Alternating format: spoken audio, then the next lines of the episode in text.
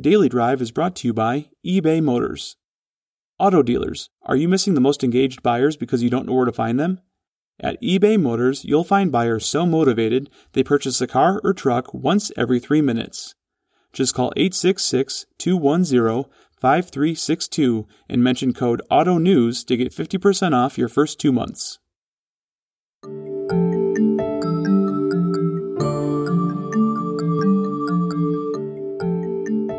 Hi, everyone. I'm Steve Smith with Automotive News. Welcome to Daily Drive for Friday, October 29th. The digital exhaust. Data streaming off of cars, manufacturing plant floors, people, buildings, bridges, and, well, frankly, almost anything these days. To give you some context, according to an October 4th blog post on techjury.net, in 2020, people created 1.7 megabytes of data every second. Cloud data storage around the world will surpass 200 zettabytes by 2025. Just one zettabyte equals about 1 trillion gigs. And the number of IoT devices on the planet will exceed 25 billion in 2030. That includes cars. The challenge many companies face right now is how to manage, interpret, and make decisions based on that data.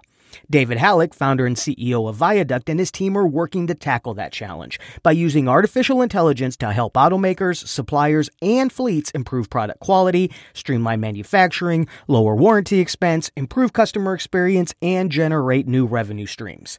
He says the opportunities those efforts can unlock are significant. For example, being able to identify anomalies in the manufacturing process, allowing companies to quickly and proactively address quality issues. Being able to predict a component failure before it happens, thus improving uptime in fleet operations and improving the customer experience. In the context of crawl, walk, run, Hallac believes companies in the automotive industry are walking today. He also says that's okay, because he also believes that harnessing the power of AI starts with taking baby steps, learning, adjusting, and then doing a little more. He also says that baby step approach can deliver early improvements to the organization. What other kinds of opportunities can AI unlock? How go conversations Hallac and team are having with automakers and suppliers? And beyond the technology, what skills do companies need to harness the power of AI? We've caught up with Viaduct founder and CEO David Hallac in Palo Alto, California. David, thanks so much for joining me today on Daily Drive. How are you? I'm doing well, Steve. Uh, thanks for having me on. And uh, how are you? I'm doing wonderful. Thank you for taking a few minutes out of your schedule. It's good to speak with you. Thanks for joining me on the show. Why don't we start with telling our audience a little bit about Viaduct? Yeah, sure. Absolutely. We are a machine learning startup based in Palo Alto, and we're focused on helping OEMs and suppliers analyze their, their connected vehicle data with our cloud based solution.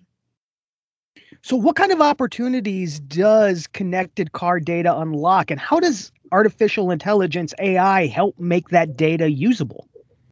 Sure. I think the auto industry has seen this huge shift in the past few years from how do we collect data from vehicles to what do we do with all this data streaming in? And along those lines, there's there's a huge variety of applications that that can be unlocked. But in the immediate term, specifically what we've been focused on is what we view as the highest impact challenge, which is around vehicle health and quality. By combining manufacturing, telematics, repair data, even external data sources, we've shown that you can deliver tangible, significant P&L value by, by doing things like reducing cost of quality, increasing vehicle uptime, uh, af- optimizing aftermarket supply chains, and even building entirely new connected services that, that directly improve the customer experience. So you talk about improvements. Any specific performance metrics that have that are the result of having a good connected car data strategy? Improved uptime by X percent, improved customer satisfy satisfaction by X percent. Any trends you're seeing that you could share with our listeners? Yeah, I think there's there's a lot of trends, and and specifically around. Uh, so we have two core products. They're they're called Smart Service and Smart Quality. Smart Service is, is essentially predictive maintenance. And here we focus on optimizing service schedules and especially doing so around systematic quality issues. What we've seen is with a, a well run connected car uh, data strategy, you can, uh, and what we've shown is we can reduce warranty costs by up to 30% for these specific issues, while obviously having plenty of, of side benefits like improving owner satisfaction, preventing on the road failures, reducing vehicle downtime, et cetera. And on the smart quality side, it's really focused on time to identify and time to fix issues in new vehicles. And we've seen that a, a, a well-run strategy using specific algorithms for these problems can catch systematic quality issues on the order of three to six months earlier than than a lot of existing methods employed at, at OEMs. Well, as you say, not only the business, the operational benefits that come from that, but if you can predictively plan for and and and uh, address these potential issues, customer satisfaction goes goes through the roof. Exactly. So, what's your assessment of how well automakers, suppliers, and even dealers might understand the opportunities available to them using connected car data?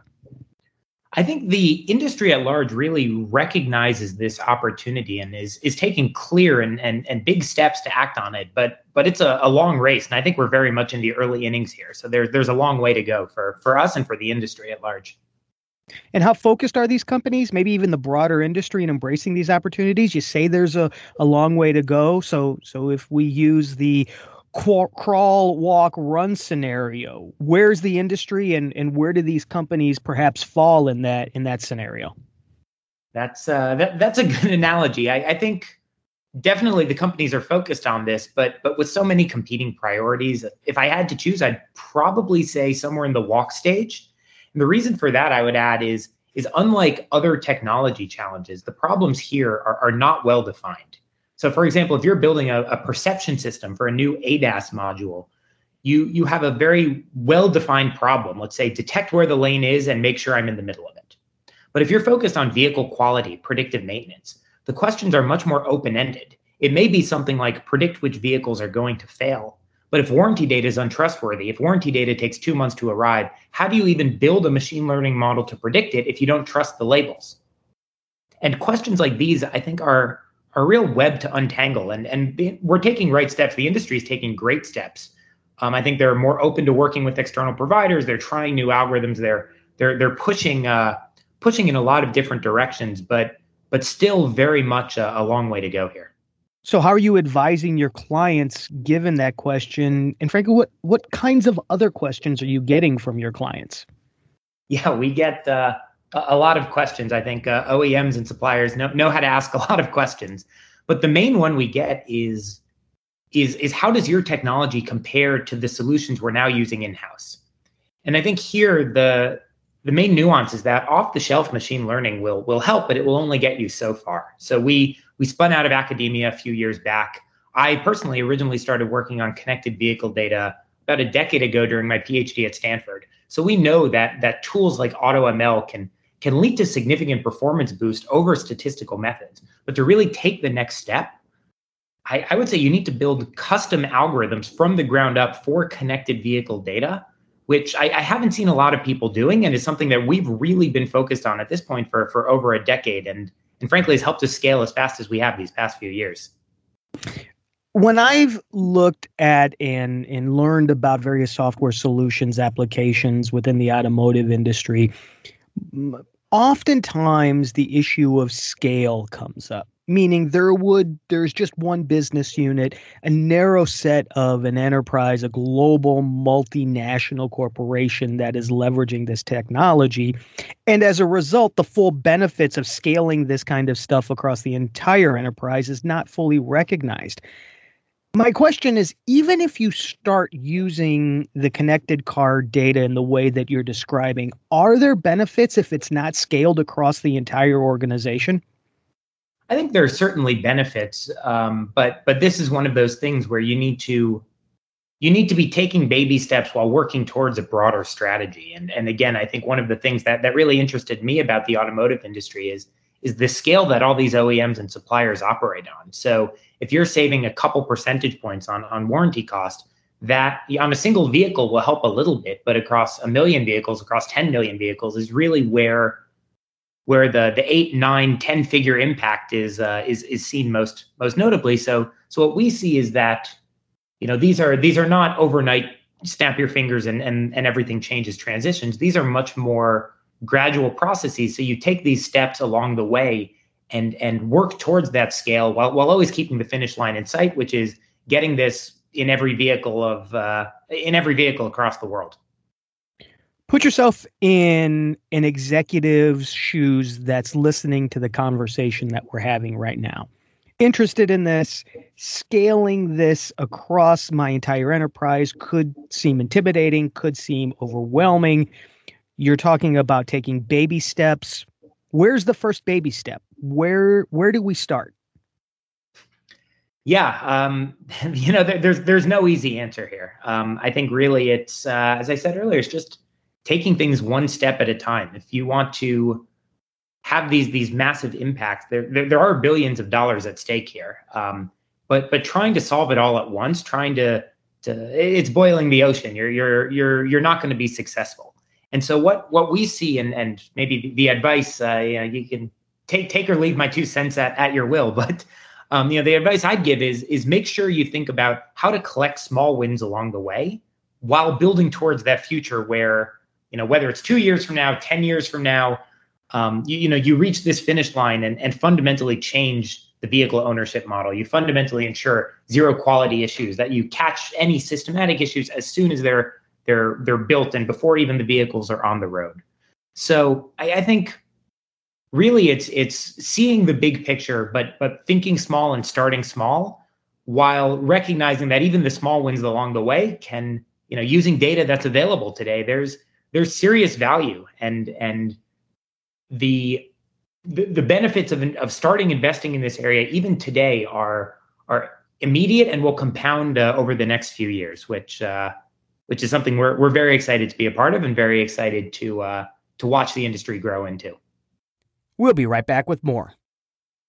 The most motivated car buyers aren't knocking on your door anymore. They're online, but you don't have to look far. You can find them at eBay Motors. Our platform features over 7 million engaged users. Our buyers are so engaged, they enter over 3 billion search impressions per month and buy a car or truck every three minutes. Today's car buyer has high expectations when they browse online eBay Motors helps you meet those expectations. Use machine learning with our AI driven vehicle pages, and you'll automatically optimize your buyer's experience. It's as easy as listing your inventory and watching as the most engaged buyers find you. If you've ever uploaded your automotive inventory to a website, you have more than enough skills to get your cars listed on eBay Motors. It will feel like you're setting up an entirely new car dealership within minutes. Once you list your available inventory, you'll have additional support from the platform, including a single destination page for your entire brand. Want to generate more sales automatically? eBay Motors lets you choose between auction, classified, and fixed price listing options so the site does the heavy lifting. It even integrates with your existing dealer or vehicle management system. All you have to do is list your inventory, sit back, relax, watch a movie, and then check back in to see the sales you've made. How do you start? It's as simple as creating an account. Call 866 210 5362 and mention the code AUTONEWS to get 50% off your first two months. Find out why selling cars has never been this easy. That number again, 866 210 5362. So, what about from a talent perspective? If I want to build, scale my connected car data strategy and recognize the benefits that you've outlined in our conversation. What kind of skills do I need to have on my workforce to be successful in that regard? Yeah, I think there's there's a lot of different skills that that need to be combined together to really scale a data strategy at uh, at a organization as complex at an OEM. But but maybe if I had to to pare it down to to one word or I guess two words, I'd call it data fluency. I think it's really uh, across lots of industries the most undervalued skill. Um, and and really, it's it's my recommendation, and I think specifically the talent that needs to be hired is that every company needs people who want to live and breathe being in the weeds of massive data sets. Uh, I I spent many years again. I come from an academic background, so you know I'm I'm I'm maybe I'm biased here, but but I feel like the people who who really want to deal with understanding the nuances in data, asking the hard questions, detecting, uh, you know, wearing their detective hats and, and figuring out what's wrong in the data. And especially the people who who want to do that not with kilobytes of data, but with terabytes or petabytes of data. These are these are not easy skills to find. You need to become, you know, technical enough to look through large data sets. You need to be investing in tooling and and support and and and and just sort of general training in in analyzing large data sets while still understanding both the statistical modeling, the statistical uh, nuance needed to, for example, build a predictive maintenance model, and simultaneously understand the business well enough to know what data is needed, what data is missing, and what data is uh, is going to help you unlock these use cases that that everyone sees in front of them and everyone recognizes are there, but no one has really been able to successfully grab by the horns and and and sort of push the industry down that critical path that that we all want to move towards. Well, it's such an interesting point of view, and, and you're spot on. For years, this or this industry struggled with attracting data scientists and data engineers and and the folks with the types of skills that you're you're describing. Now, I'm not sure where the industry sits at this point, but I have to believe that this notion of cars are rolling machines with billions of lines of code, probably more so than a lot of machines out there, I have to believe that this industry is starting to attract the folks with the type of skills and the type of, of know-how that you're describing. I don't know, but I'm hopeful. I'm hopeful. I, I, I think so, and I, I think again I uh, I have a n of one here with with what we've been looking for at Viaduct, but I really think that you know, cars are are pretty much a software problem at this point, and and it that resonates with people. And and the the same stanford phds who a decade ago wanted to sell ads at, at google and facebook are now recognizing that the biggest impact they can have is, is in the real world. It's by using leveraging data being collected by by millions tens of millions hundreds of millions of vehicles on the road today. And developing new solutions new processes new new algorithms. And and the impact it's it's both large and immediate. There's updates that you can make that that you can point to to the value. You're you're pulling you're you're preventing vehicles from failing on the road. You're building new services that that millions of users at the flip of a switch can start leveraging and enjoying. The everything is there the formula is there and i think people are starting to really realize that the time is now for them to to, to both be jumping into the industry and as as the automotive industry as as a whole to be hiring and investing in this talent to to help take that next step and really push push the connected vehicle space to uh, to, to, to the next level of maturity and the next uh, the next series of applications that that we all know we need to develop. So earlier in our conversation, you shared a little bit on what you're doing to advise your clients, the questions you're getting from some of your clients. Can we go a little bit deeper? Can you share? Um, are there are there OEMs? Are there there suppliers that you're speaking with, and and how go those conversations? Is is the advice you're giving resonating with those folks?